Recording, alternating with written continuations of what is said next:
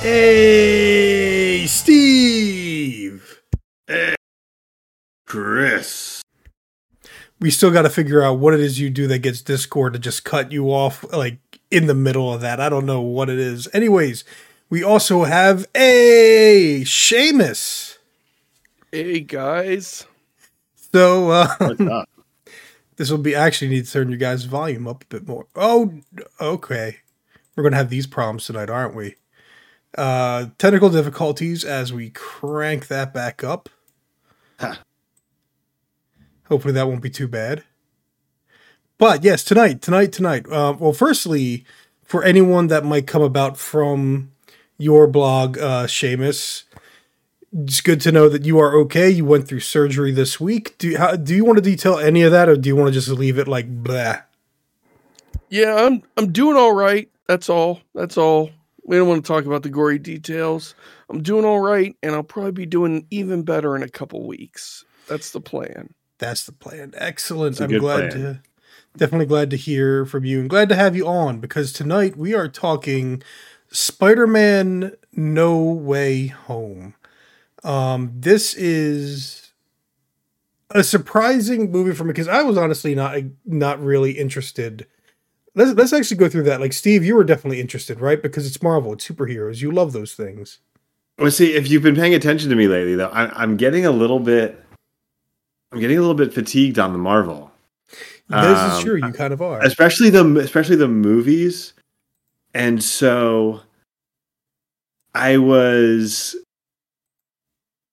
cautiously optimistic about this, and I think I'm gonna be like the Debbie Downer on this episode.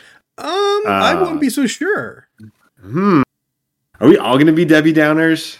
I think it's more in the middle of the road, or for me at least. Okay, yeah. So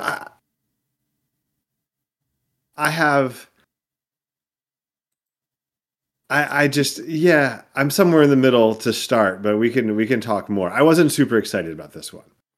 All right, neither was I, partially because of the multiverse stuff. Like, actually, I think we talked about it when we did our WandaVision podcast.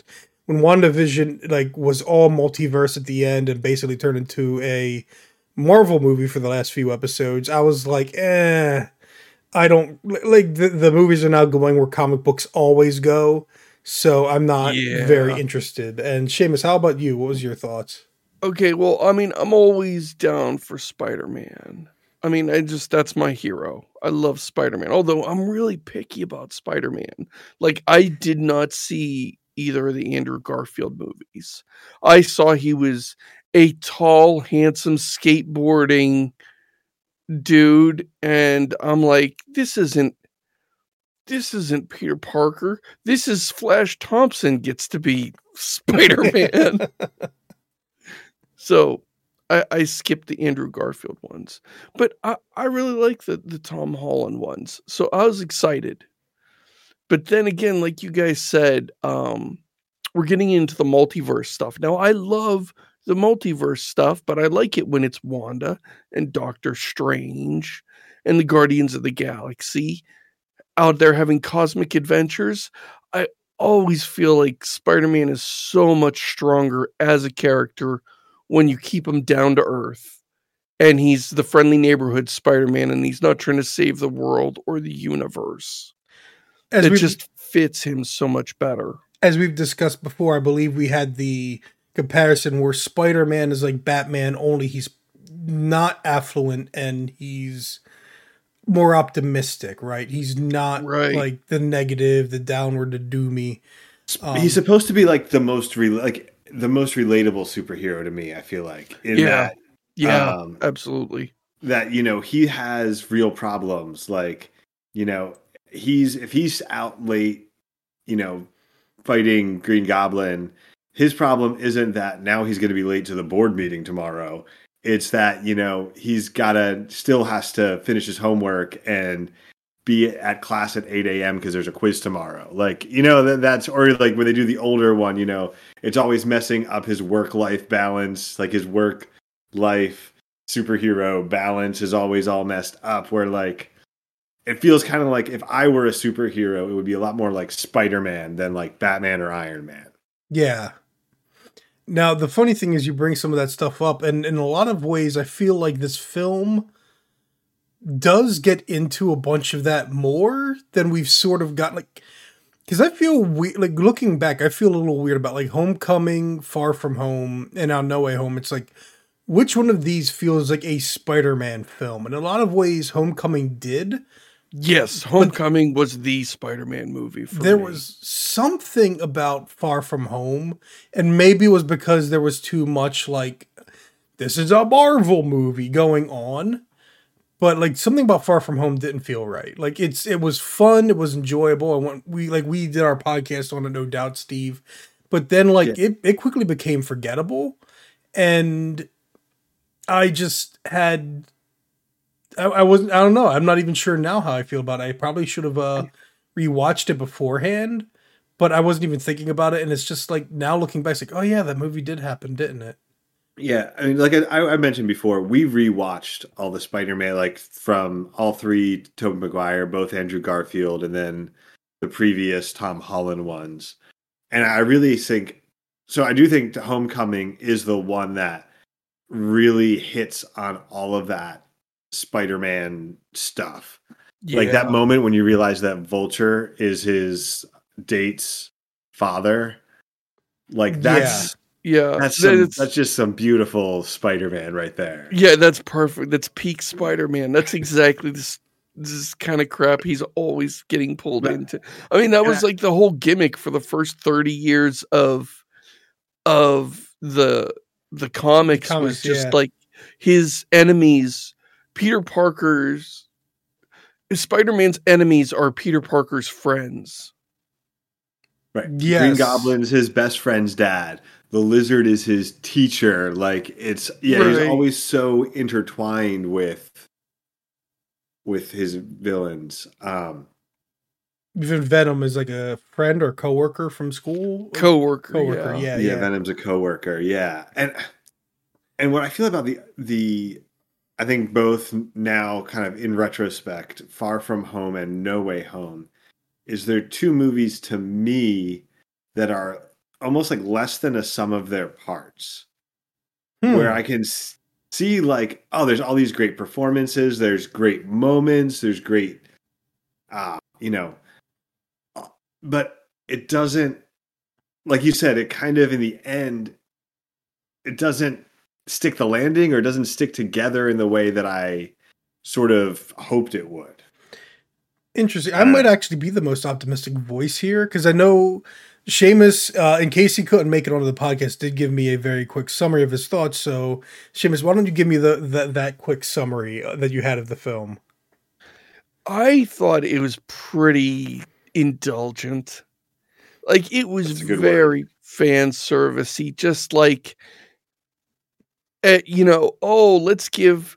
Well, hold on. We are doing spoiler. We're going to do a spoiler section, so let's not get too deep into it, just in case. All right, but it is like long after this movie came out. If you go around and ask 100 fans, what would just be the perfect thing you wish you could see, and then they were like, let's give everybody everything they've ever wanted, kind of thing. And the funny thing is, I agree with that, but at the same time, I was actually really surprised at how much I enjoyed this film, despite it being like,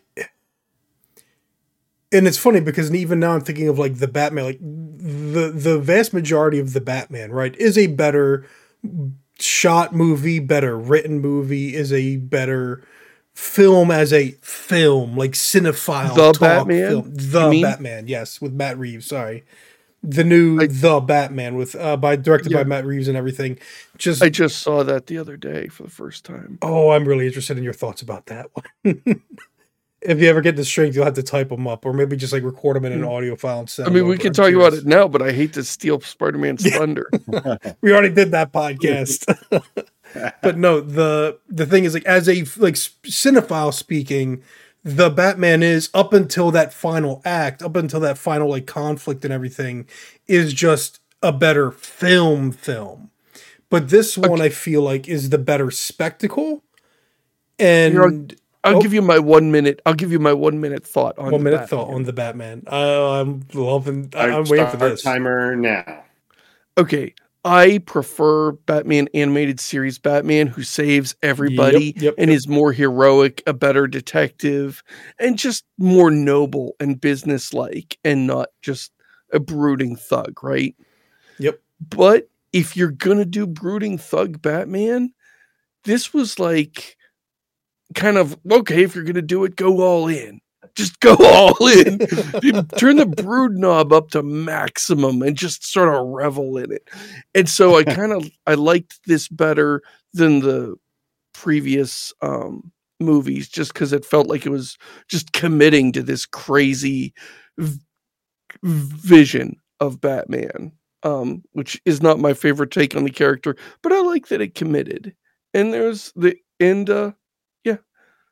I like that he actually did kind of solve a mystery. Yeah. I'm down with that. So back to Spider-Man No Way Home. Back to Spider-Man No Way Home. Yeah, this was... exactly like 1 minute. Good job. It was just about, yeah. But no, the... for my take, and summarized take, this felt in some ways like going back to the first wave of Marvel. Granted, it had all the crossover stuff, but the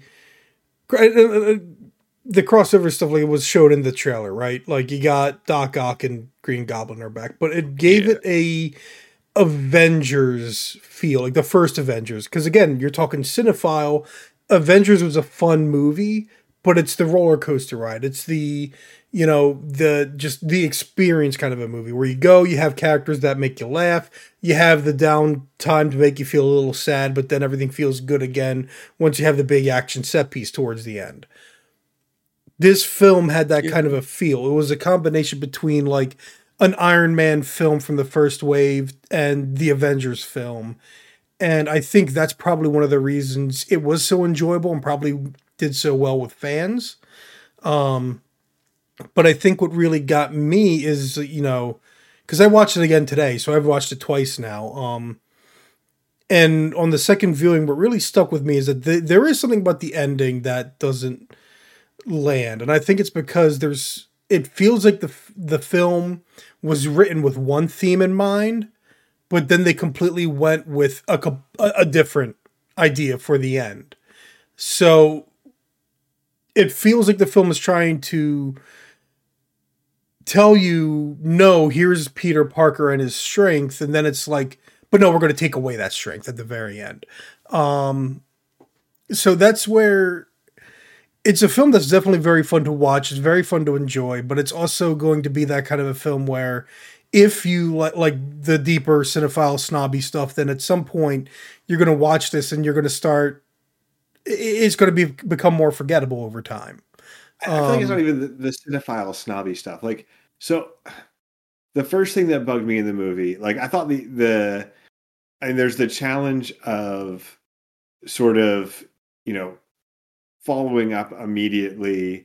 So like you need to see No Way Home or Far From Home to understand where No Way Home started. And you needed to see Endgame to understand No Way Home. And so I think there's this one aspect of it where it is really one of the most tangled up MCU movies we've gotten. Oh, definitely. It's also definitely the most this might be the most comic book movie I've ever seen for the multiverse elements and other stuff. Like it's like for like a live action comic book movie. Yeah. It's like a comic book where every 2 pages they talk about something and there's a little editor's note, see issue 576, Ed. And you're like, yeah. That's basically this whole movie. And so this feels closer to the Infinity Gauntlet comic than the actual Infinity Gauntlet movies did, now that I think about it. So, yeah. But so then the first thing that really bugged me from we're accepting this is the MCU, this is how it works. Like these movies are just going to be complete, almost incomprehensible to somebody who's not done their homework. It's the Wish itself. And I get Peter Parker's this likable goof who can't help but sabotage himself. It just felt so forced. He's a science genius that can cure madness in 20 minutes in a high school chemistry lab.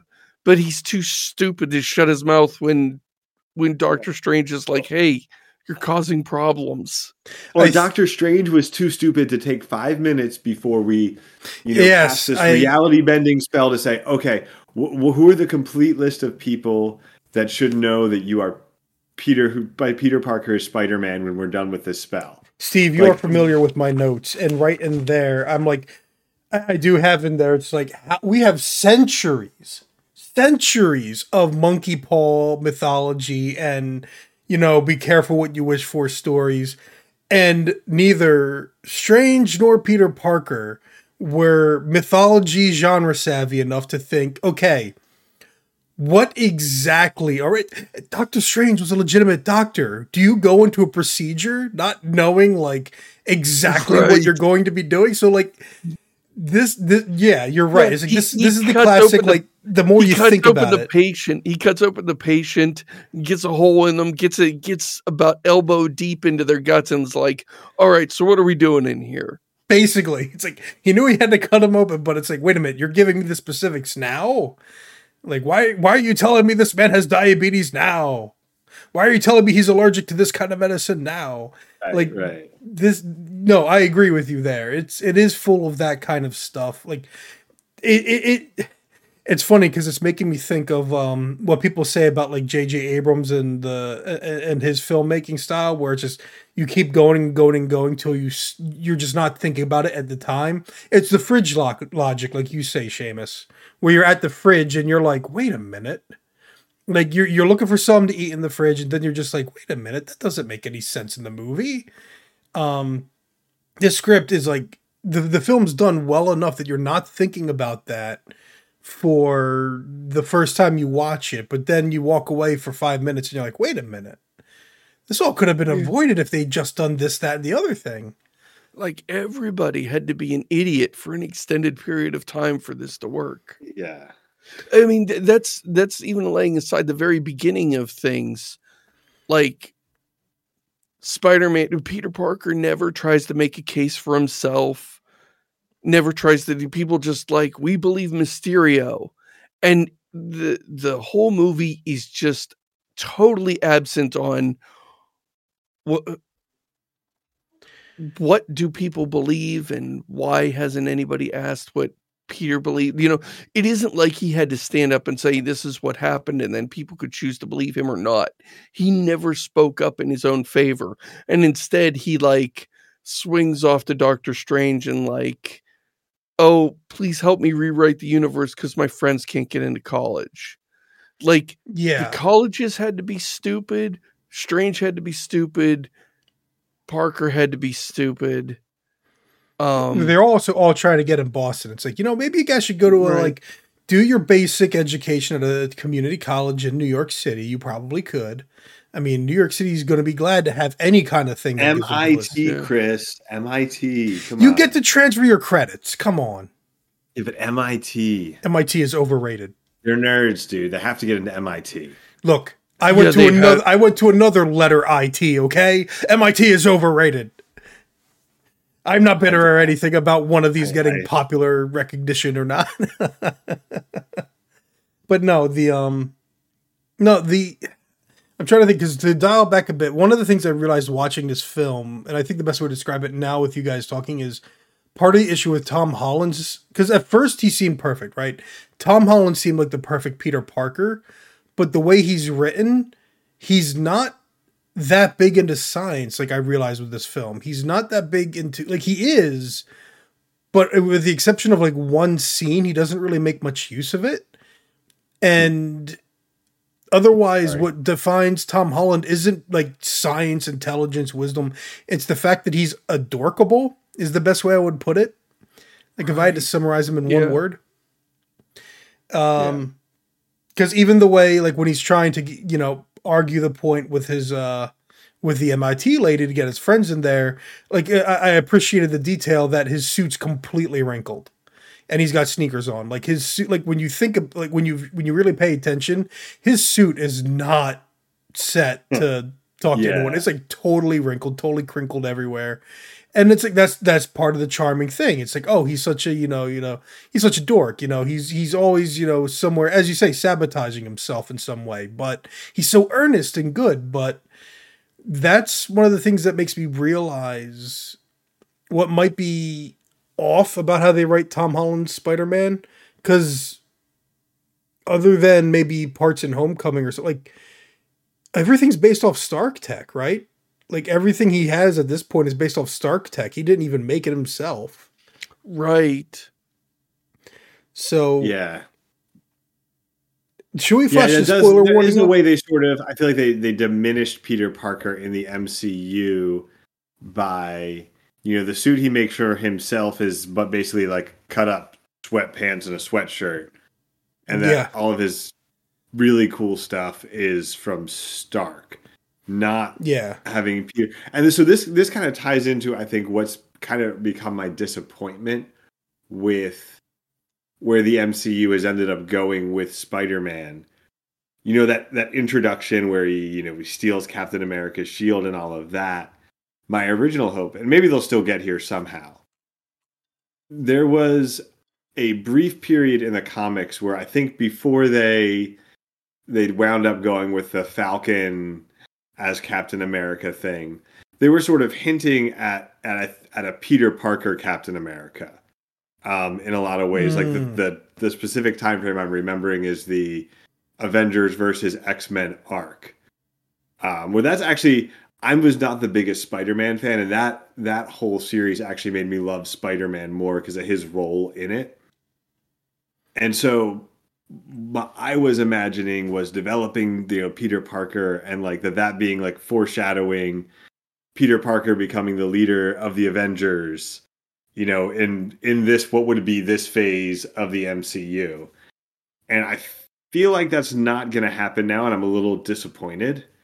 Yeah. I guess before we flash a spoiler tag, I guess that's the one, because I think there's just, you're on unable that's like a spoiler, to avoid spoilers. Really, but that's I'm just sitting here like, there's no point. We just got to dive into spoilers. But I do think before we flash the spoiler tag up, there is, that one element, which is in a lot of ways, this film is clearly dictated by the business of, is this the end of MCU Spider-Man? And is it all Sony Spider-Man now?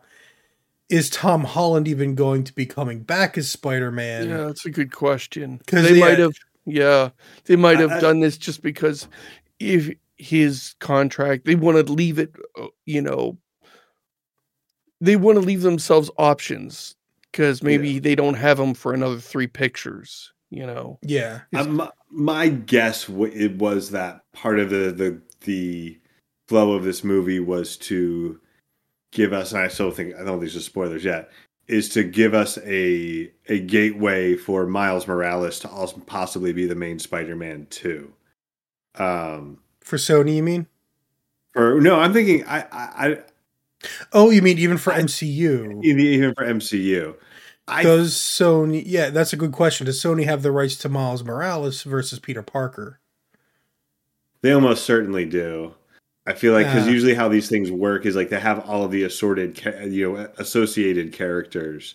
So Miles Morales would go along with Spider-Man. Well, the thing is, Sony would have gotten those rights with the first Spider-Man film. Was Miles Morales was created after they got those rights. Yeah, maybe it's a little bit squishy. I don't know. That is a good question. Yeah, that's actually worth wondering, but then the question comes, do you really want to have 2 different Spider-Men? I mean, granted, Sony's already 3? Confusing. Like, Sony's already confusing, but all right, we're going to jump right into spoilers now. So 3, 2, 1. If you, sorry. Do I need to untransition from spoilers? No, this is a spoiler, or at least a semi-spoiler. All right. So if you're listening on the podcast, now is the time to cut off if you care about spoilers for Spider-Man No Way Home. Otherwise, go. So this is my biggest issue with this movie. Okay. I thought that the original Spider-Verse crossover comic was a ton of fun, and Into the Spider-Verse is one of my favorite movies of all time. Like I'm honestly legit putting that in my top 10. what every good multiverse Spider-Man property has done is make every Spider-Man different. And in this one, we get three Spider-Man who are like the same exact freaking guy. You're not entirely wrong in a lot of ways. That's actually really funny you bring that up, though. Yeah, I mean, they're slightly different, but that's part of the joke, too, right? That's part of the joke of how they handle them. That they're the same stinking guy. And that is part of, you're right, what makes Into the Spider-Verse a lot of fun is that... Yeah, they're very different. Every single one of them. It's like they intentionally wanted drastically different Spider-Men permutations, kind of a thing. But this one was more about the cinematic universe, right? And that's part of it, is that nostalgia bait. And I gotta wonder if Warner Brothers and DC are looking at this with their whole Flashpoint script and development, and are like, oh no, this is what we're competing with, because they already made it known, you know, Michael Keaton as Batman is going to be in that movie. They're crossing the time streams in that one as well. So if you're going to be trying to play that with the DC film universe, and yet you've got this now to compete with, like, how are you, like, granted, it never stopped DC before from, you know, trying to compete directly and failing, but no, that's the thing that I was, again, like, that this made me realize is you have original Peter Parker, who was a more classic nerd, but still had that science angle and everything. They didn't really explore it in the Raimi films as much, but it's there. And the one thing I appreciate with Andrew Garfield films was they showed him making all of his stuff. Like, they showed him working with technology and everything. So he comes out and the first thing he's talking about is like string theory, multi-universes. And he does, like, as soon as he sees that, Tobey Maguire Spider-Man, like the fluids, like inside of him, like, he's got an immediate scientific interest. Like, that's the thing that I always appreciate about Andrew Garfield is you're right, Seamus, that a lot of the first impression of him is like, who is this guy? But he's a very different take on the Outcast. But he still had that, like, he had an ingenuity that the other Hollywood Spider-Men don't really have. And this film, in a lot of ways, I think that was actually my highlight, was seeing Andrew Garfield reprise that role and seem to just have a lot of fun with it. I did appreciate seeing Andrew Garfield in this movie and getting to see, like, for me, the whole thing was that moment when he caught MJ. I was like, again, very self-indulgent, you know, fulfill everybody's wishes. But, I can't complain too much. It was a great moment. It was. The funny thing to me is it felt very, because I heard someone basically say it's like they allow Andrew Garfield Spider-Man to get closure because he never got that. He was supposed to have 3 movies. He only got the 2.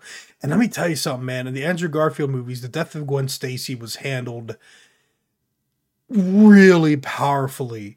As much as what was wrong with both Amazing Spider-Man films, there were aspects that were done great in the relationship. And part of it's because, you know, Andrew Garfield and Emma Stone were dating, so they had that real chemistry going. I think they're still dating, so there's that. But they had, like, that chemistry between them.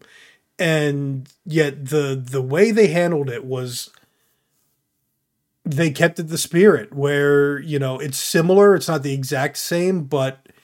basically, yeah, it's like he tried to save her and he couldn't because of one minor thing. And holy moly, I remember being in theaters and I watched that and I was like, holy cow. Like, that moment almost, like, makes it a good... okay, it's weird to say, it almost makes it a good Spider-Man film, but it's like...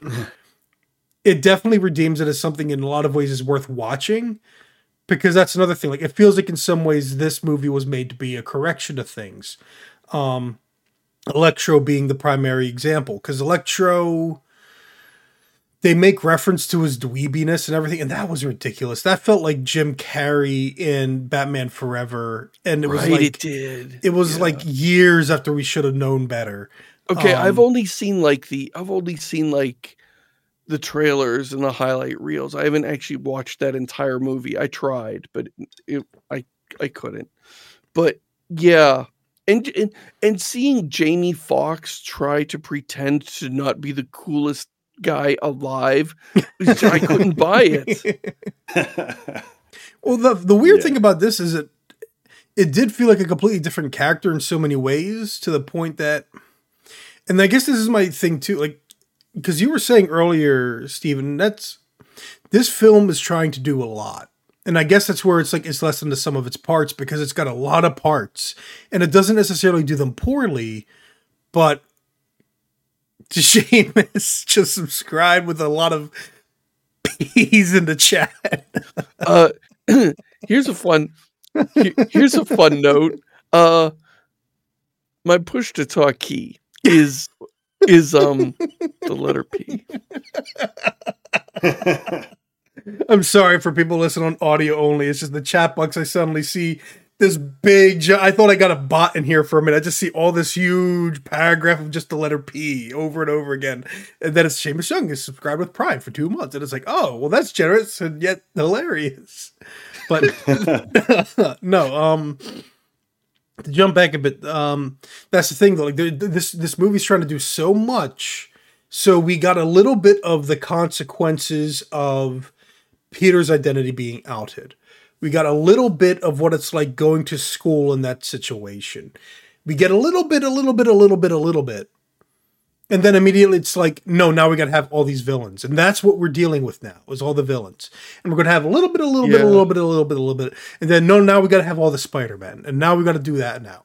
And in between there, Aunt May, passes away. And we got to have that arc to our Spider-Man, and it's like when you step back. I think what made me mad in the movie. Like, that's Peter's fault. Peter killed Aunt May. Peter made Doctor Strange screw up the spell, and he killed Aunt May. And that is like not really. I don't know. That really bugs me from a storytelling perspective. Well, it would be easier if it happened because he was trying to do the right thing. If he suddenly realized, oh, it would be unfair to these people to erase their memory, or, oh, I have this obligation. I need to change the spell in order to be a good person. And that's what screwed it up. Instead, the right thing is trying to save these villains. But he's still trying to keep himself in their memory for himself. Right. And so that initial mistake wasn't driven by his need to do the right thing. It was really just driven by stupidity and his need for convenience. Oh, it'll be a bummer if I have to tell everybody again. Well, see, this is the funny thing where I'm wondering how much... Because... This is what I was talking about earlier, where the theme of this movie, if you were to ask me what the theme of this movie is without knowing Chris, what the exact theme of this movie. I hate you. That's the theme of this movie. I hate you. But no, if you were to ask me before, without knowing what the actual end is, it's that Peter Parker's strength is in his team, in those that are closest to him, because what kind of stuff actually Doctor Strange, when he's talking to, like in the middle, when he's talking to Peter about like, the sacrifice of the few is nothing compared to the infinitesimal. I'm just sitting here like, you guys just defeated Thanos. You're talking like Thanos right now. Now, granted, you're not sacrificing as many people, but is there any, like, is this just like scriptwriter 101? You're giving him the counter argument? Or is this like, this is really Doctor Strange's character and he's intentionally oblivious to his own hypocrisy, in which case, congratulations, you have your new Tony Stark and Captain America. Like there needed to be some peril driving him for the things he did, because it's felt like he was being too harsh and we didn't have a real good justification.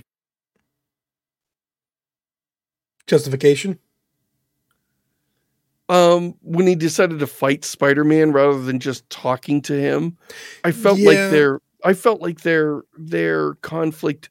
What these two guys, like you said, beat Thanos together. I think they could have sat down and talked it out. But no, it's like, no, we'll just have a dumb argument. Neither of us will make any good points, and then we'll fight. That's the funny thing. That's part of why this, like I said, Jen, the wave one of Marvel and up to the Avengers, because I remember when the original Avengers was coming out, a lot, like Kevin Feige and Joss Whedon, I think, were both saying on the press circuit, like, in the comics, that's how it rolls. Like, whenever these Avengers get together, they always fight each other first, and then they fight the bad guy. Right. And that's one of the reasons, because it's like, oh wait, they're getting together, but now they're fighting each other first. Then they're going to fight the bad guy. And that, even that scene, like I liked it. It's a fun fight scene. But why was, like, it actually in a lot of ways kind of reduces the power of Doctor Strange, because like, why is Peter Parker able to avoid him, even though he's been, like, what is that? The astral plane astrally projected out of his own body, and yet he could still control his body somehow. Or is that the Stark suit? Like, they never explain. I interpreted it as, like, without Peter's mind in the way that his spider sense, his physical reaction was unfettered and would just respond instinctually, essentially. That was my interpretation. That's how I interpreted it too, but I kind of felt like, Doctor Strange, really? This is your plan? You're going to try and grab it off of Spider-Man? You especially see him later just like force grab both the device and the ring off of Ned and MJ later on towards the end of the film. So they're reducing Strange as a threat, and then, you know, Peter's in this like crazy mirror dimension. He's like, oh, it's just geometry. And he's able to figure it out and outwit Strange that easily. And it's like, you've been so stupid this whole movie, and you're going to continue being so stupid. And yet here you outsmart this guy. And what I was going to say, we also haven't really strongly established Peter's math skills outside of this. No.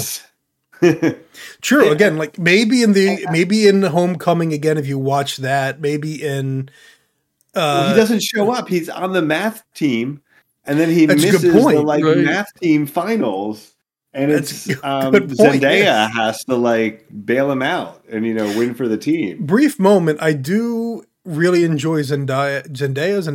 I think it's Zendaya. I heard that it's actually Zendaya.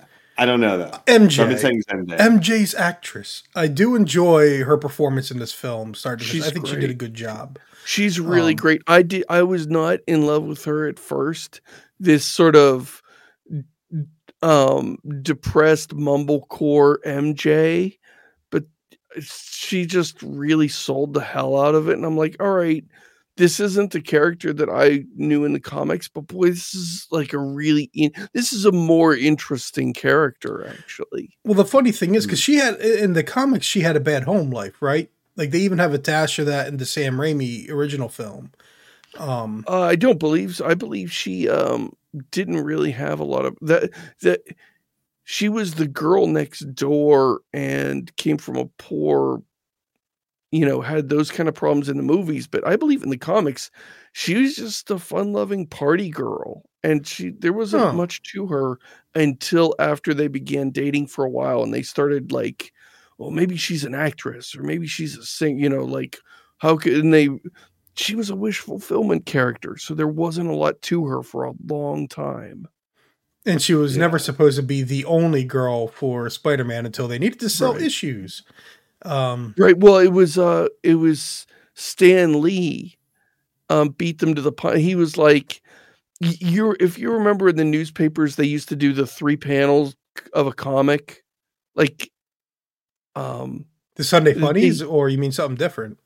Yeah, the Funnies, but it would be like, it's not a joke. It's just 3 panels of a comic book kind of thing. Oh, yeah. So like there would be the I know what you're talking about. Yeah. The prints, whatever. And one of the, for a while there in the 80s, Stan Lee was out at Marvel, but he was writing Spider-Man for the newspaper, and it was just real short. And he was just looking for something interesting to do to make it interesting. So he decided to have his Peter and MJ get married. And then the folks at Marvel were like, oh, we can't let them beat us to it. We'll do a giant production and we'll commit the core character, you know, the canon version of the character to this marriage without really thinking through the implications. Oh, okay. Now, that was a bit of... Okay, I remember, because going back, one of the things that I remember talking to Steve about when we first saw that movie was... Because for some reason, I just have it in my head. Like, I found... I feel like Mary Jane didn't exactly have a great relationship with her dad or other stuff. And again, like, when you see the Sam Raimi film... When she walks out into the backyard, like you hear her dad yelling and stuff like that.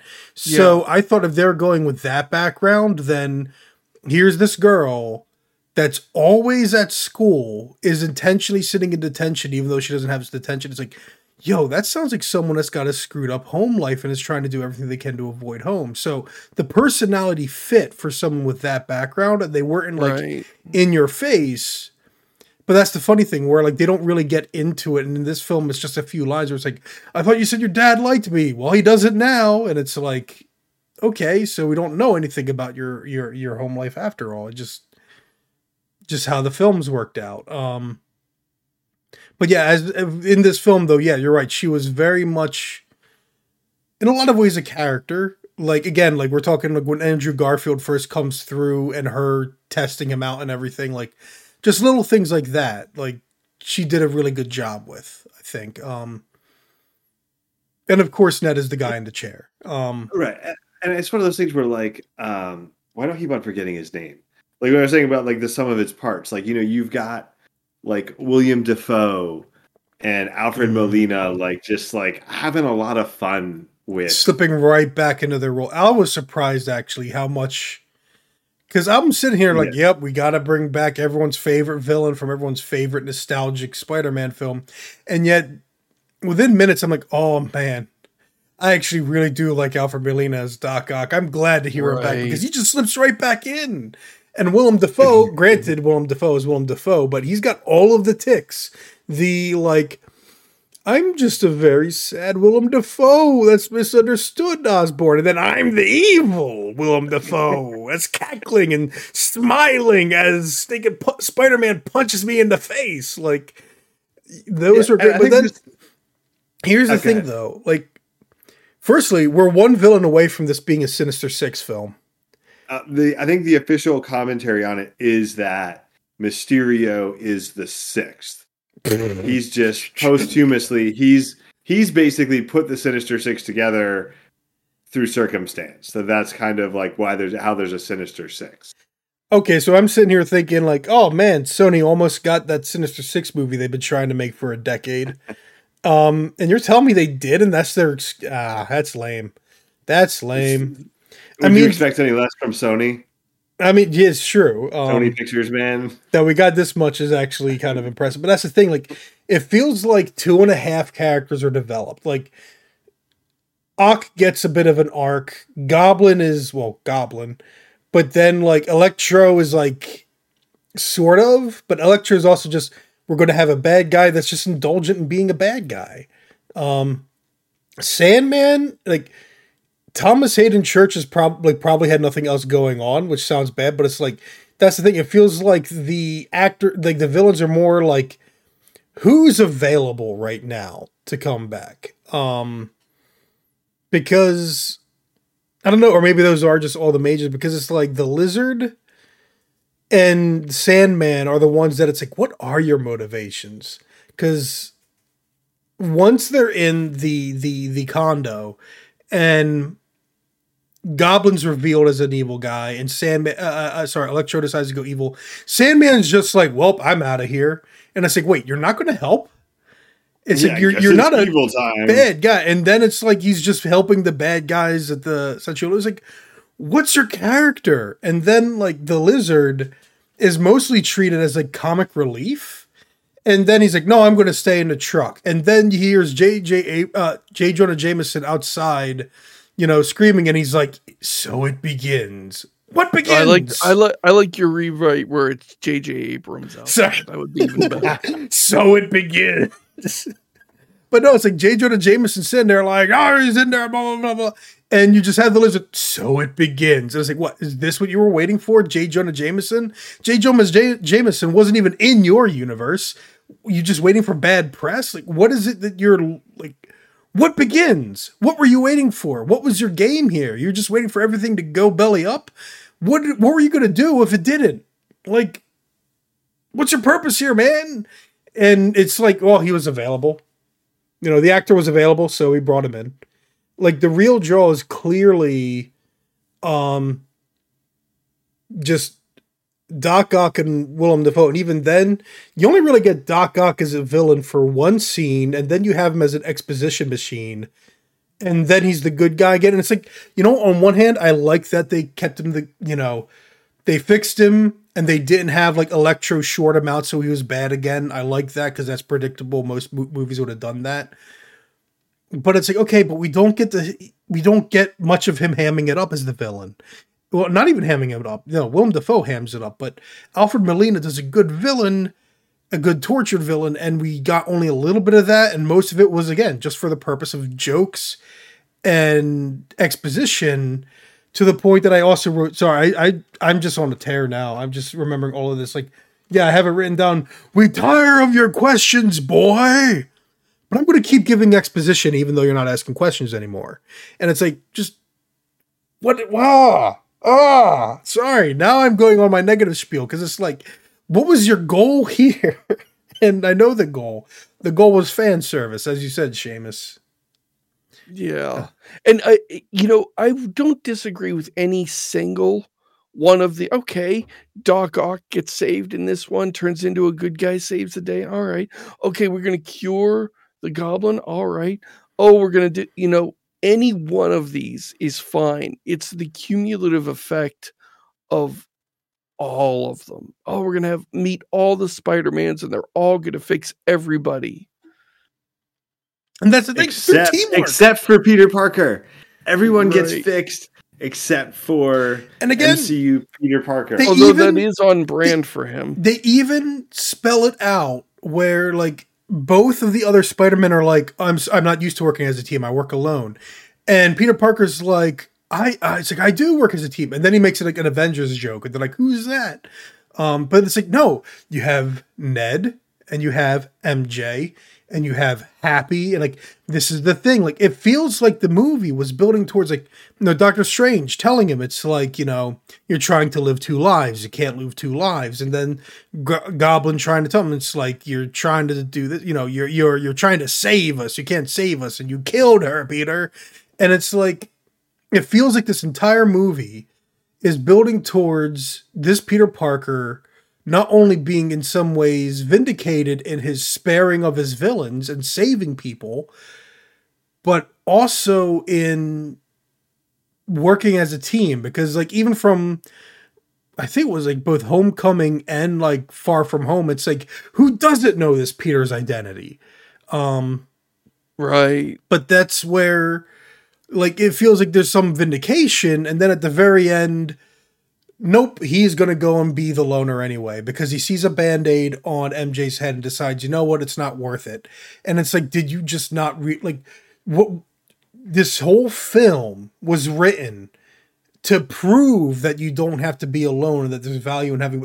It's funny, it's like the PS4 game all over again. Only the PS4 game stuck with that, you can work as a team. And also, Aunt May dies. Which... That was amusing. Like, this is what's crazy. You know what's crazy to me? 3 movie series. How many dead Aunt Mays do we have? This one. Right. It was Marissa Tomei, the one who's like not even that old. We kill like the not even old Aunt May. Like whenever right. Spider-Man wants to kill Aunt May, it's like ancient Aunt May. It's like Aunt May, who's like, is that great Aunt May? Is that like great? Right, when she's 90 years old, she's invincible. But when she's, 52, she's apparently a pushover. See, the funny one foot in the grave. I was greatly amused with, firstly, I'm sitting here like, oh, so we're doing like it's like the Thomas and Martha Wayne are actually crappy people shtick that started with the Batman Telltale series and all of a sudden is in the Joker movie and somewhat in the Batman movie that just came out. The Batman movie, The Batman. But now we have Batman movie? Yeah. Now we have the PS4 Spider-Man. Oh wow, they killed Aunt May, and all of a sudden now it's like, oh wow, they're doing it in the movies. And watching with my parents was great because both of them were like, no, they never kill Aunt May. You don't kill Aunt May. They're not going to do this. They're not killing Aunt May. And when I was a parent, my dad's like, I think this is the first time Marissa Tomei's died in a movie. So I was just greatly amused altogether. I think she died because she's Marissa Tomei. You know, she's a little more in demand. This is true. Yes. Yeah. She's probably a little more expensive than the other Aunt May. Although Sally Field can't be cheap. Sally Field, was it Rose McGowan? I don't know. Yeah. Yeah. But I don't know. I mean, this day and age, they might want her for that My Cousin Vinny soft reboot. So, but no, like that amused me, but it's also like, I don't know how to feel about Rosemary it. Rosemary Harris. Sorry. Yeah. I was going to say, it's like Rose McGowan's a lot younger, isn't she? She'll be the next Aunt May. But no, like that's, I don't know. I guess that's like my part of my big rant where it's like because if you're sitting there in the moment, then some of the dialogues, like again, for a fan service movie like this, that feels like what a comic book movie you'd expect it to be. The humor lands more than it doesn't for me. I find most of it amusing. Some of it's like, you know, good dialogue, good crossover-y stuff. But in the end, it's like, it feels like they're doing it. They're being more schmaltzy than the material deserves, if that makes sense. When do you guys go on a rant now? I went on a long one. Yeah, I don't know how much more is left to say. Like you said, there's a ton of fan service in this movie. There's a ton of just audience pleasing too. It's not necessarily like fan service. It's a movie that knows how to, you know, give the audience what they want to see. And I think that is an aspect of, we talk about, you know, like cinemaphile and all this other stuff, but like there's an art to just making a movie that is fun to watch.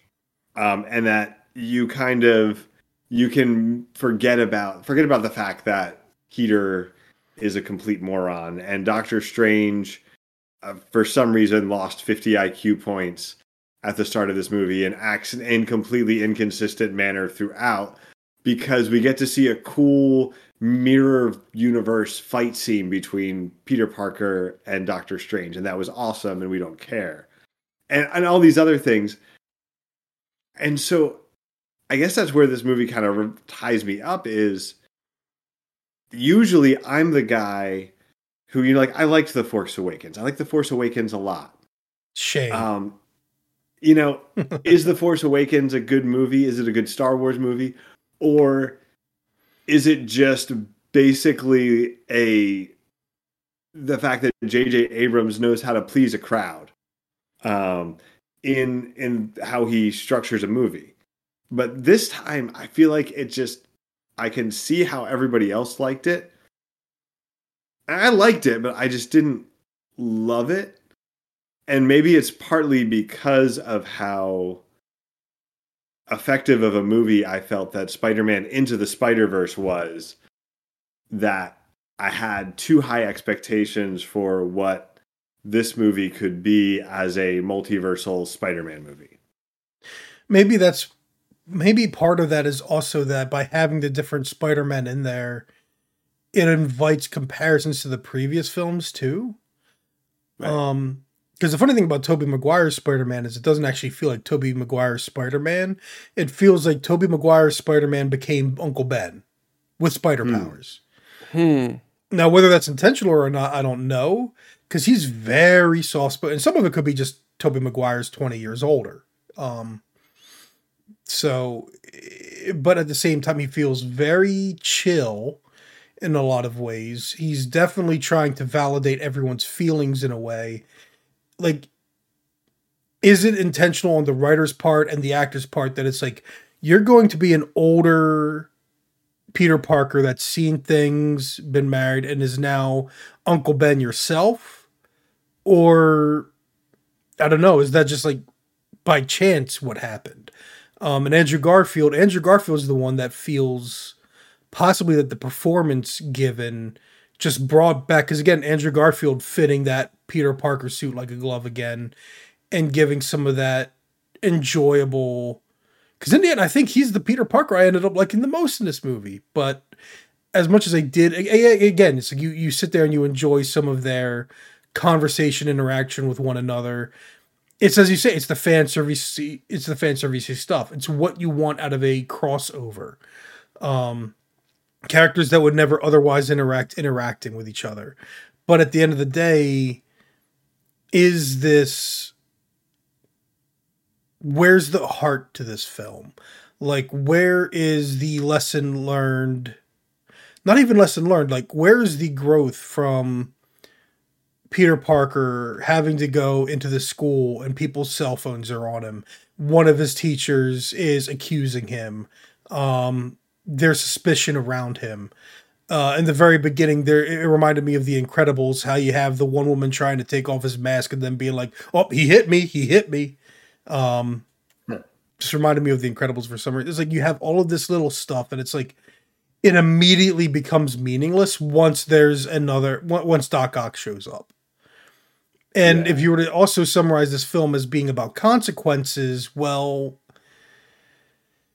the problem with people forgetting who you are is that is a consequence of your decision, but it's also erasing the all the other consequences that exist.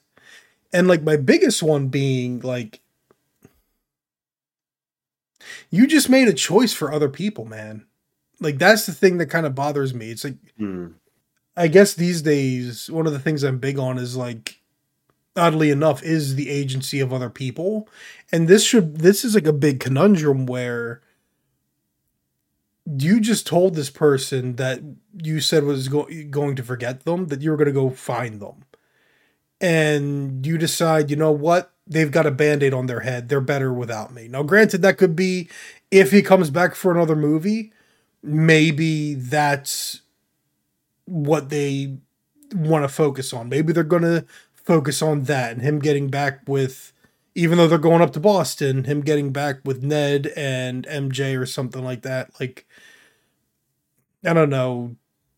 Spider-Man Spring Break. That's the next one. There you go. But it's, why are you going to make that choice for other people is, I guess, what's on my mind. And I don't know. As I said, someone else needs to rant. Like I was feeling so much more positive about this movie until I started talking about that. It's like, man, sorry, man, we just like totally brought you down. Totally. Seamus, what do you think? My worry going forward is, of course, that all of this is a Trojan horse that Sony is using to shove their garbage into the MCU. They want Mobius and Silver Sable, and they're huge pile of broken, badly written characters they want to sneak in, and I'm worried that they're using these movies to do it, and that's like their big motivation. And now that Tom Holland is potentially out, I wonder what's going to happen. Well, that's the funny thing with the post credits or mid credits teaser, I guess. It's not going to be Tom Hardy Venom if there's a Venom in the MCU. They basically removed that possibility. And yeah, Tom Hardy Venom is one of those things where it's like, what was my reaction? Like, I had sort of a live reaction on Discord when I watched it. I haven't actually seen any of the Venom movies, but that actually made me want to watch the Venom movies just because it seems so dumb and ridiculous that I'm like, I don't know. It was actually, I kind of liked it. I'm trying to actually look back now because I know I had a sort of live tweet when I watched the film for the first time. Venom is a weird movie with a weird villain, and once the Venom's... Okay, so this is some of it. But that's the thing, like... It doesn't feel stitched together by committee, but it's not really well written either. Competently enough if you somehow have an off switch for your brain, but I'm kind of just sitting here wondering why. Also, Eddie is really stupid. Then again, so is evil corporate man for not installing security camera. Like, this is like me being very, very. So actually, it started to sound a lot like Spider-Man: No Way Home. Protagonist almost, is really stupid. A lot of fun if you turn off your brain. So maybe it's not so bad. Once the Venom symbiote starts talking to Eddie, the film gets better. But this interpretation of Eddie is such a, I don't know, man. Tom Hardy should be a perfect Eddie Brock, but this Eddie Brock is pretty darn okay. I'm not going to use that term. It's not the worst, but I'm not going to use it anyway. Basically, he's just like very okay. I'm going to say he's pretty darn soy boy for the majority of the flick, and I know that's like not the best term to use considering its normal usage, but it's like, I mean, it gets to the heart of it. It's like Eddie Brock is just kind of like doesn't do anything. Like the first Venom movie, I don't know. Like parts of it are good, and there's a good idea in. This man has a brain-eating symbiote taking over his body that he now has to work with. What's he going to do about it? And the movie doesn't do it, though. As I said, like it didn't feel designed by committee in your typical way, but it also just doesn't feel like someone wanted to make the movie. Like, oh, that's what it was. Like, this is a movie I watched, and then I would later go on and watch The Warriors, right? And when you watch The Warriors, it feels like people had an idea, they had a movie they wanted to make, and that's the movie that they made. This one, I don't know, like because Venom doesn't feel like anyone wanted to make that; they just made it anyway. This movie, like, okay, we have to make this movie. What do we want to do with this movie? We have to make, and yet Spider-Man: No Way Home feels like you could be tricked into believing people made this because they had a passion for it, but I don't know. It feels better than a film by committee. It feels like committee still dictated a lot of what it had to be. And at the end of the day, it's like, I don't know. It was a fun time, but you know, do you really want more of this now? And I don't know. I don't know. But yeah, I can't recommend Venom very easily. I'm curious about, There Will Be Carnage, but it needs to be free. It needs to be a free stream. I can't pay money to rent that even. I can't even for Woody Harrelson. I'll just watch Zombieland again. But yeah. I don't know, man. Like yeah. This is like, funny because I feel like when we have like no idea what we're talking about, we talk for like 3 hours. And when we're all well prepared with a movie, I've seen it twice, you've seen it twice. Seamus, have you seen it twice? I have not seen Venom at all. I meant the Spider-Man No Way Home. Yeah, I've seen it 3 times, I think. Kind of the third viewing, we just jump through and watch all the action scenes again. Yeah, nice. Yeah, no, because I'm 12. I like those viewings actually. I do have a lot of spoilers. Yeah, but we're just kind of like I think we've kind of hit all of the main points, like of what it is, what it does, how it sort of has themes, but I feel like it also sort of fails those themes in a way because it's the movie that it had to be by not necessarily committee, but by the various behind the scenes aspects of it, what can Sony do with this property? Does the MCU want to continue having Spider-Man? Will Tom Holland continue to be Spider-Man? Et cetera, et cetera, et cetera. And I was just going to say everything else I got is like small notes. Probably the most impressive thing I noticed in terms of direction was it was mostly a single one-shot tracking shot where Peter and MJ arrive at his apartment and they go from room to room as they're trying to close up the blinds and everything. That was an impressive shot. Oddly enough, I've never seen CPAP machines in film or television until I got one. So, and if you don't know what a CPAP machine, it's a thing that Happy was wearing when he was trying to go to sleep, the big pipe and tube and mask on his face. It's so you don't snore. I have never seen. Theoretically, it's so you get enough oxygen, right? Like it's to make sure there's air. Yeah, it's to keep your passages open to prevent the snoring. For like sleep apnea. Yes, for sleep apnea. I got one of those machines, and I've never seen them in anything before. But now there's all kinds of commercials with them in there, or like for the pill that somehow a pill helps your sleep apnea. Most obscure product placement in the entire movie. I know. He's got a sleep apnea. It's like, why does nobody have that until I get one? It's this weird coincidence that makes me think I'm the center of the universe. Let me think. I have other little notes. Oh. I will say, despite how stupid these characters are, the most relatable part of any of these Marvel movies is when Doctor Strange is telling him, it's like, you know, you contact MIT and plead your case, and Tom Holland just like, I got the letter and I assumed, it's like, you know what? That's me for most of my teenage and young adult life is, you know, well, this happened and I assumed that it's like, you didn't realize you had options. So I very much understood Peter Parker in that instance. Yeah. No, that is true. That was a very 20 something thing to do. Yeah. There was like some little quotes. Like there's the, yeah, like they have the, I'm something of a scientist myself. Ha ha. Everyone gets the meme line. And when Andrew Garfield is like down on himself because he never fought anything like an alien, you have again Uncle Ben, Christian youth pastor, Peter Parker, Tobey Maguire telling him, "You are amazing. You are amazing. Get it? Amazing Spider-Man. Do you get it? Do you get it, audience? Say it again." The youth pastor line was a good one. That is a good line because he actually does really look like one. Right. But I don't know. I guess, yeah, it's like if. But that is the question. It's like, do we really want Sony in complete? Because that's the thing. Like with Venom and Morbius being what they are, I don't like.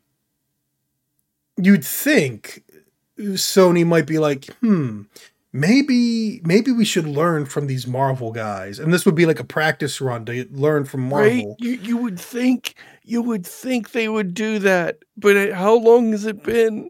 How long have they been doing this? Well, here's the problem: people went to see Venom and thought it was good, and it's not the worst thing they've done. But it's # weird. Thanos was right.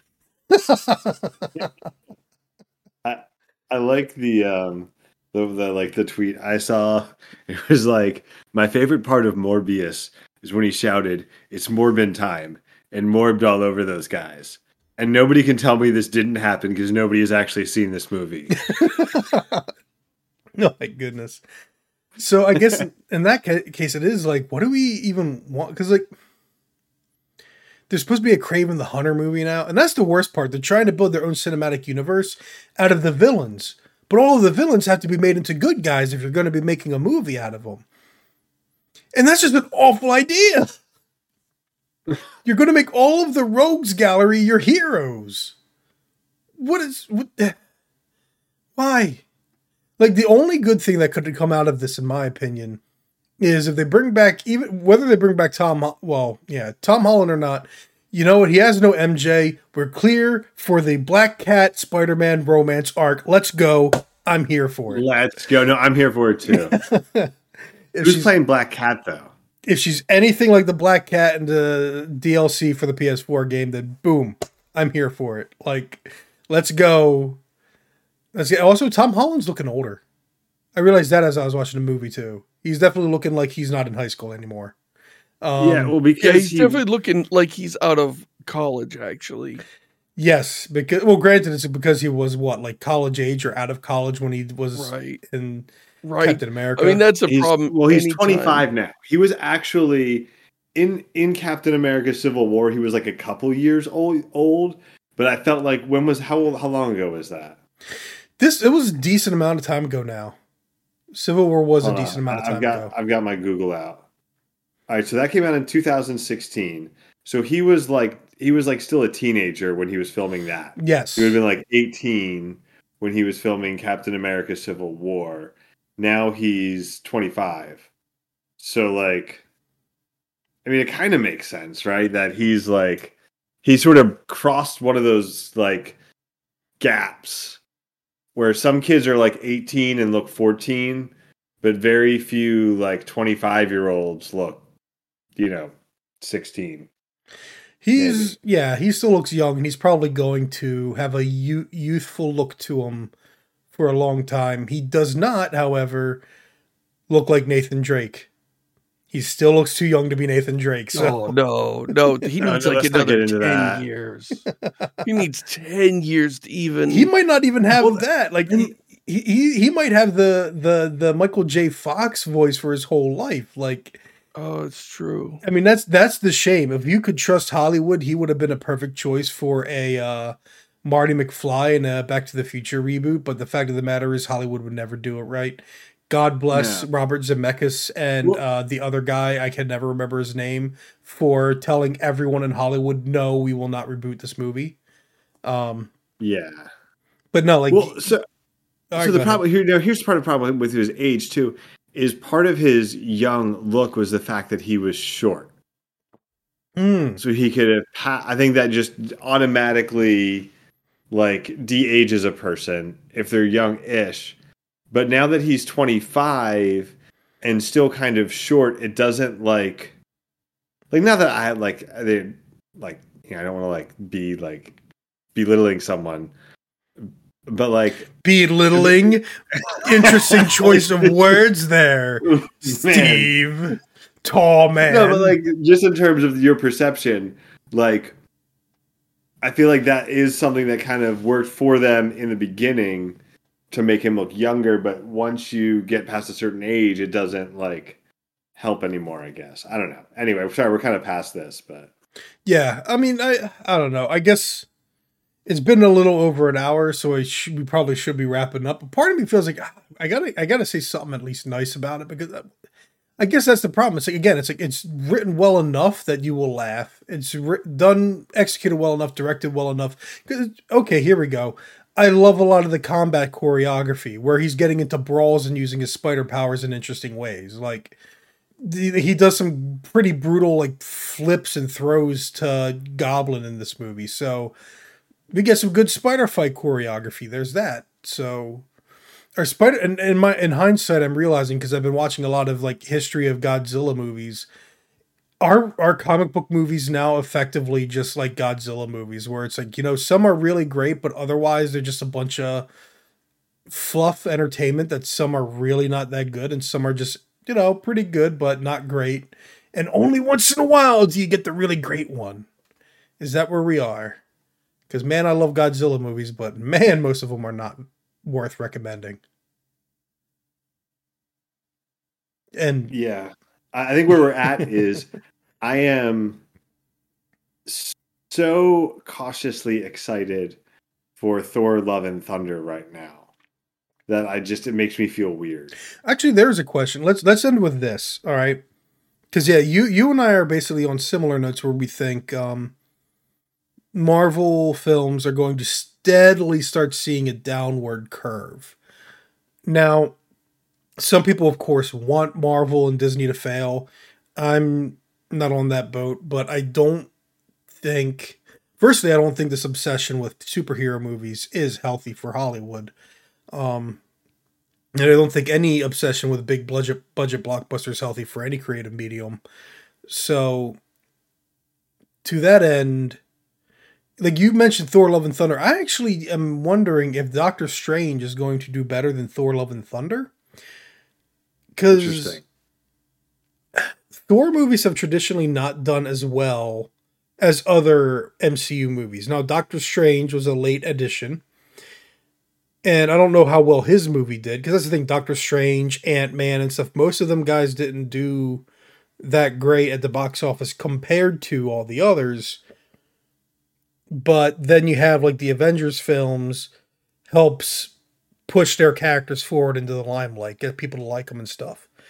So with Avengers and with the Spider-Man No Way Home now, are people more, and maybe even because of WandaVision, are people more geared up for Doctor Strange and the Multiverse of Madness?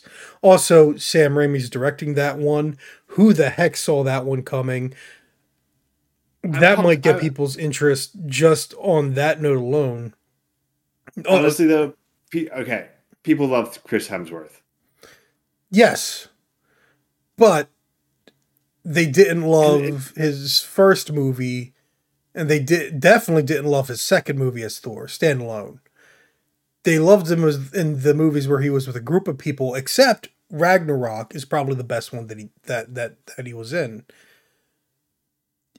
Is Love and Thunder going to have the same energy? I'm curious, but that's the thing. Like, I don't expect Love and Thunder to. Oh, this is so. So we want to just real quick hit that my MCU question. Here's what I've previously said, and will say again.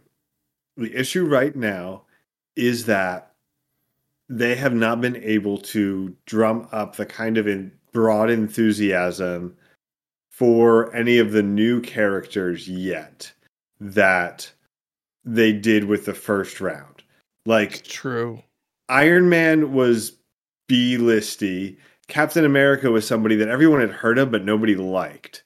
Or like nobody liked, but like nobody mainstream really cared about. He wasn't anybody's favorite hero. Right. He was antiquated. Right. And so they took kind of like these B-list guys and made them into superstars. And then they took like the Guardians of the freaking Galaxy.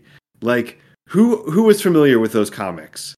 Besides maybe having one issue that was part of like an 8-issue crossover. And everyone that was familiar was like, this is going to be Marvel's first failure. Right. And then it was like everybody loved it, right? But so far with the new characters, we haven't seen that yet. And so the question is, you know, how far we're probably losing Tom Holland, possibly. You know, how much longer are we going to have Chris Hemsworth? How much longer are we going to have British guy Cumberbund? You know, like I don't know, like if they can't get us excited about new characters, think that's where that decline is really going to happen. Here's a question.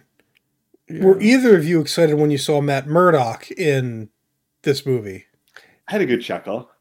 Yeah, same. It was a good chuckle. It was another one of those, more fan service moments to where it becomes almost distracting how much there is. But you can't fault there's nothing wrong with doing that.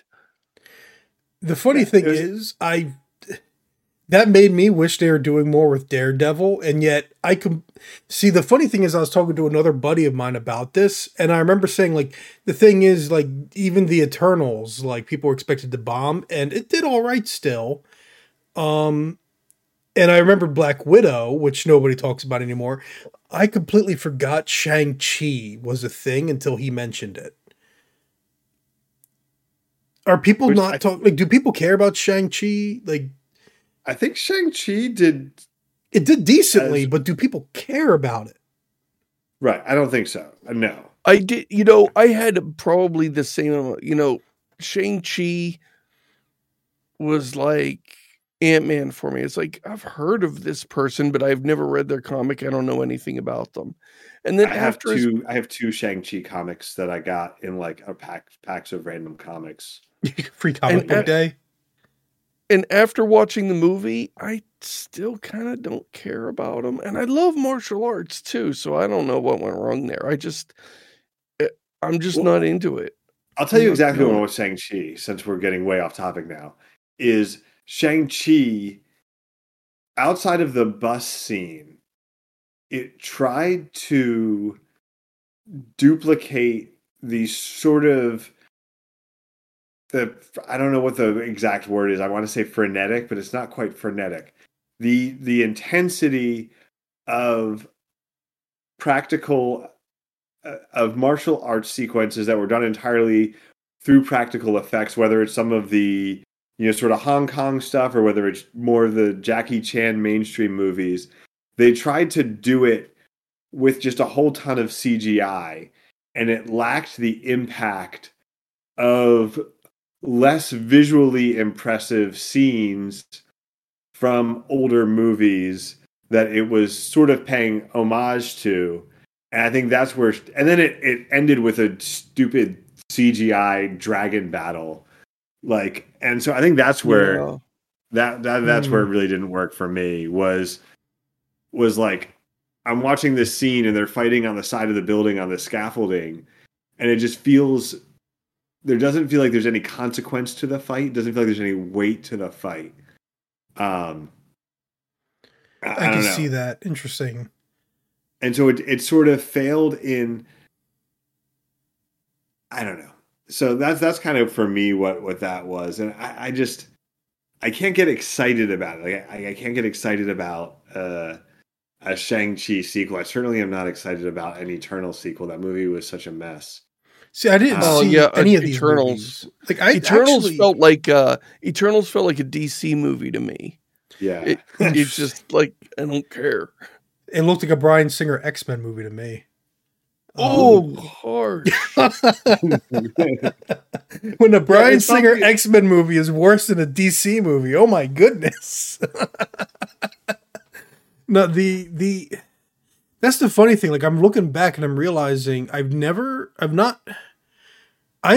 completely skipped Black Widow. I don't care. I completely skipped I shipped Shang-Chi. Totally. I skipped Shang-Chi because I don't care, and I skipped the Eternals. And for the most part, I've largely limited my online like groups and friendships and stuff. So like, I don't get like what is actually big. Like, I get some level of like what people are talking about through YouTube recommendations or other things. But even that is so cultivated at this point that, to me, it does feel like people don't really care about Marvel right now, except, hey, Spider-Man No Way Home really broke the brunt of that. But that's the thing. So just for comparison here, so Black Widow didn't break 400 million worldwide. Eternals was just about 400 million, and Shang-Chi was like 440. Well, the thing No Way Home hit 1.9 billion worldwide. Now, here's part of the thing, though, that you got to keep in mind. Each of those movies was one day going to end up on Disney Plus, if they weren't already on Disney Plus. Like, Black Widow was already on Disney Plus, right? Right. Now, granted, it was a purchase rental, but still.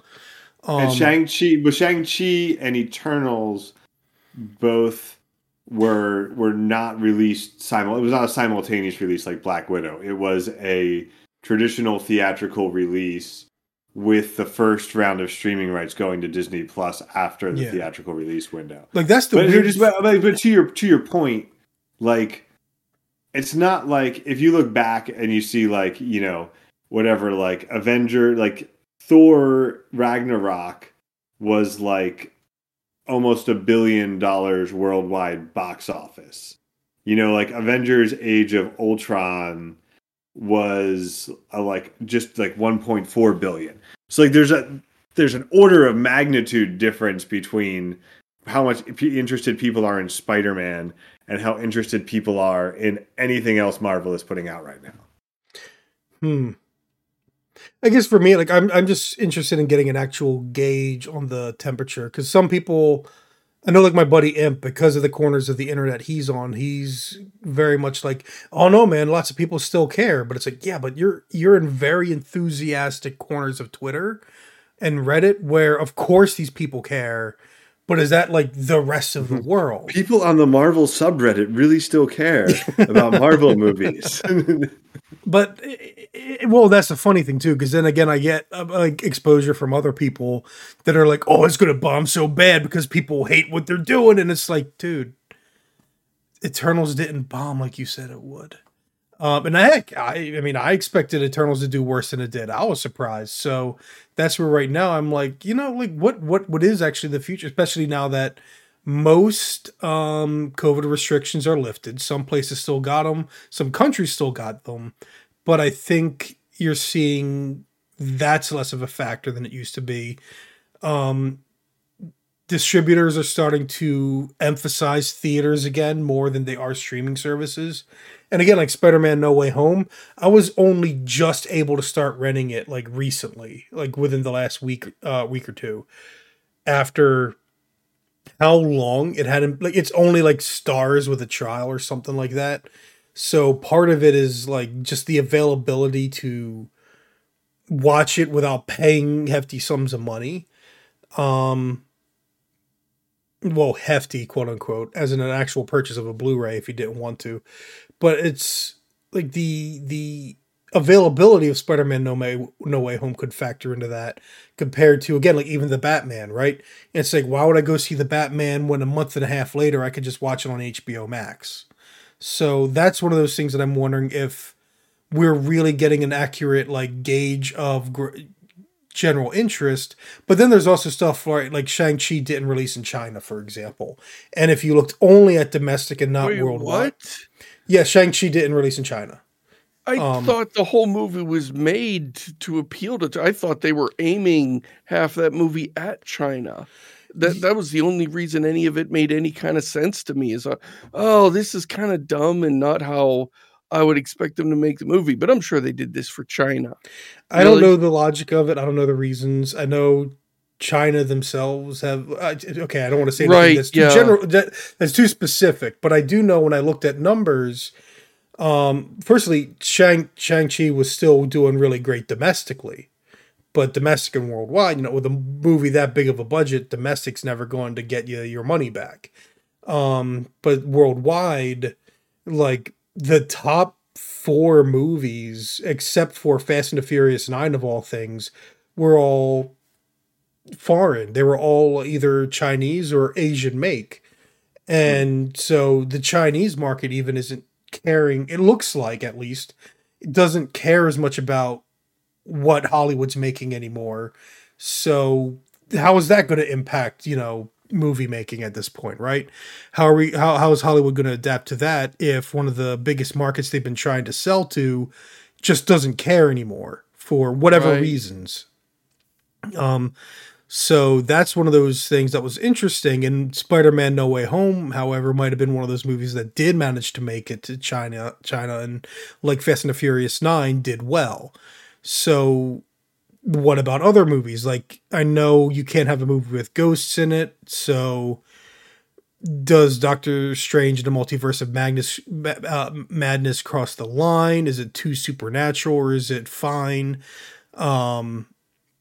And there's other stuff and factors. And granted, we also see Disney is trying to put more onto Disney Plus. So is it going to be just about the movies, or is it also going to be, because that's another thing too. Like, I feel like there is a group of people that's watching all of the Disney Plus Marvel shows, but I don't know. I watched WandaVision and I'm interested in watching Hawkeye, but otherwise, like, I'm not even sure I'm interested in Moon Knight. Like, maybe, but I don't know. Moon Knight is good. If, like, again, as the guy who's experiencing some Marvel fatigue here, like Loki and Moon Knight have been two of my recent favorites. So I don't know. Well, maybe. So I don't know. Either way, I did drag this out a little bit, asking about future Marvel, but I'm just curious. And again, it's going to be interesting to see if Warner Brothers tries to go back and panic reshoot or modify the Flashpoint, especially given Ezra Miller's current track record and getting arrested in Hawaii. You know what's funny? Yeah. Ask our buddy Ursa in the Discord about that, because evidently, having lived in Hawaii, she's got like a whole bunch of not even 6 degrees of Kevin Bacon going on with people related to those arrests. So, small island, that big island. But no, it's I guess final words for Spider-Man No Way Home is, despite the negativity, it is a fun movie.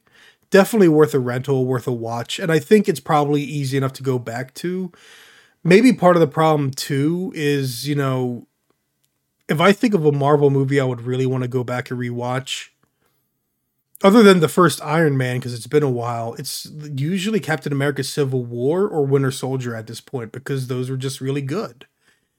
And there's so many Marvel movies at this point that it's like when you're basically just a quality of the first wave of Marvel movies, then is it really worth it to go out to a theater, deal with the sounds of teenagers talking during the talky bits of the movie, you know, people checking their phone in the middle of the movie, all this other horrible stuff that I had experienced during The Batman. Like all the things that make you wonder why you'd even go to the movie theater ever again at all. Like, why would you do that when you could just rewatch a Marvel movie at home that's already good, you know? So I guess ended on a negative note anyway. Steve, your turn. No, so, I mean, I get what you're saying.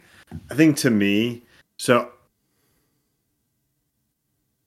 yeah, I think it's, like I said, it's a really fun movie to watch. Maybe I'm just, you know, a jaded old man or something like that, or maybe my expectations were too high. It didn't really get me. It didn't hook me into that. There's a flow with certain movies where even when it stops making sense, you don't care. And that it didn't get me into that, but I still think there's a lot of great stuff in this movie. You know, it's worth it, again, to see Willem Dafoe-ing all over the set. And there's some, you know, some fun bits, again, like the idea of, you know, Andrew Garfield, Spider-Man, getting some closure since he didn't really get his trilogy to do that in. I think it is held back by some, again, that behind the scenes stuff, that stuff that's on the margins of what's actually happening. You know, characters act stupid for stupid reasons. And it can be a little bit frustrating, but it is overall, I think it's enjoyable to watch. And I hope that the sort of whatever happens with Spider-Man, I would like to see Spider-Man actually just get to have a Spider-Man adventure again. You know, like that's maybe part of it. No greater MCU, just Spider-Man, his personal life, and a villain to muck it up. Right. Like even like say like the second Ant-Man movie, right? Like that was there was MCU tie-in and both Ant-Man movies at this point, but Spider-Man Homecoming was one of maybe the best Spider-Man movie that we've gotten. Simply because it lets Spider-Man be Spider-Man. And I'd like just like to see Spider-Man be Spider-Man again without dealing with cosmic, you know... cosmic consequences. For his axes, yeah. That's my take. All right. Well, how about you, Seamus? Yeah, it's a good movie. It was just a little too indulgent. I found it distracting. And yeah, I hope they bring Spider-Man back down to Earth, and he doesn't need to visit the multiverse or save the universe. He needs to save Manhattan from somebody in a dumb costume. That's what I want from my Spider-Man. And it would be nice if superhero movies could get back to that in some way. You know, right? What? You know what? They're just going too big. I just remembered Hideaki. So yeah. Japan's lucky because they get the Hideaki Anno directed Ultraman film. This is the guy that directed the last live action Godzilla film in Japan. Man, if only I had something in Hollywood to look forward to like that, because that's probably going to take like a year before I could see it in American theaters, if I could see it at all. But yeah, there you go. It's like if Marvel could put in effort to one of their movies that thinking Japan put into Shin Godzilla or is bound to put into Shin Ultraman, then hey, I'll be excited again. But until then, I guess we'll just see, because I'm probably going to wait until Doctor Strange and the Multiverse of Madness is on Disney Plus to watch for free, not to pay like $30 for. $1 million. And I don't know. I have no interest in Thor: Love and Thunder. Like, hey, Steve, I'll give you like a tenner if you want to rent that on Disney Plus for the $30 or whatever, maybe we could watch it there. But like otherwise, like I'm not really interested. Maybe the Blade movie, because it depends on how Blade it actually is, though. But that's, yeah, we'll see. But otherwise, thank you guys for joining. I did drag this out longer. And thank you again, Jim, because I know you're recovering, so I did keep you a bit longer than I probably should have. But all right, thank you guys for joining. That is a wrap for the podcast. All right, gentlemen. See ya. Yep. Have a good night, everybody. Have a good night, everybody.